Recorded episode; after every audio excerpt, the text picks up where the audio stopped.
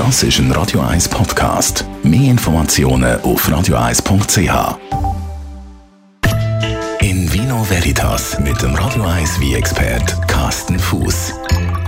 Carsten Fuß. Heute reden wir über die Traubensorte Grenache. Sehr ein schöner Name. Ähm, Ja, finde auch. was zeichnet die aus?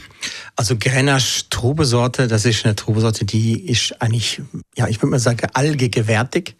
Wir haben äh, Grenache in vielen europäischen Weinregionen. Äh, Grenache gibt's viel in Spanien, gibt's viel in Frankreich, gibt's auch in Italien, in Portugal und äh, Übersee natürlich auch, aber wir reden mal nur über Europa.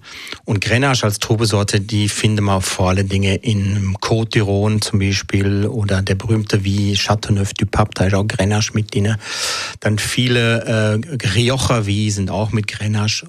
Die Trube taucht einfach immer unter einem anderen Namen auf. Also die Trubesorte heißt eben in Frankreich Grenache oder in Spanien heißt die gleiche Sorte Garnacha. Garnacha Tinta zum Beispiel. Dann gibt's die Trubesorte auch noch in der Toskana. Dann taucht sie oft unter dem Namen Alicante auf. Und äh, auf Sardinien ist sie auch noch sehr, sehr beliebt. Da heißt die gleiche Sorte Canonau. Und was für eine Art von Traube ist das? Das ist die fünftmeist angebaute Sorte der Welt, also nach Cabernet, nach Merlot und solche Sachen. Und ist eine Sorte, die ist eher ein bisschen heller vor der Farbe. Sie ist äh, wahrscheinlich eher so ein bisschen richtig Pinot Noir als richtig Tempranillo. Sie ist ähm, tanninarm, also hat nicht so viel natürliche Tannin, wo ihr aus der Trube Schale kommt.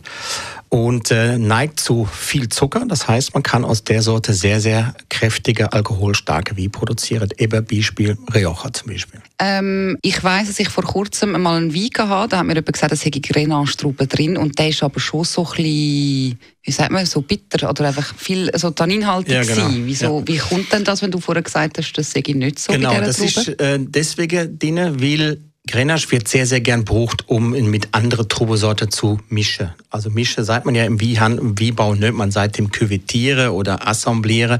Das heißt, man tut verschiedene Trubesorten miteinander ähm, vermischen, um ein besseres Gesamtergebnis zu bekommen.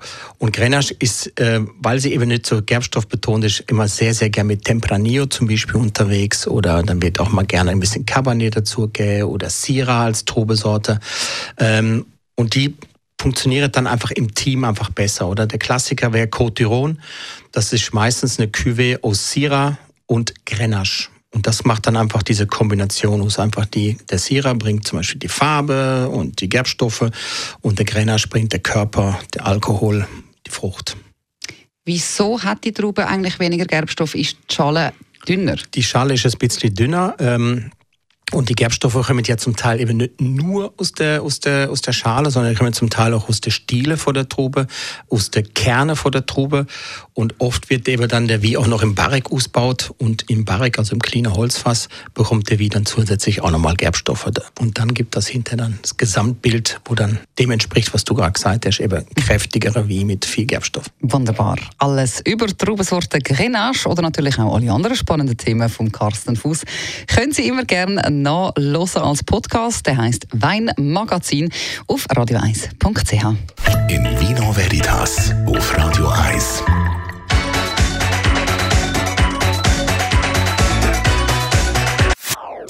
Das ist ein Radio 1 Podcast. Mehr Informationen auf radio1.ch.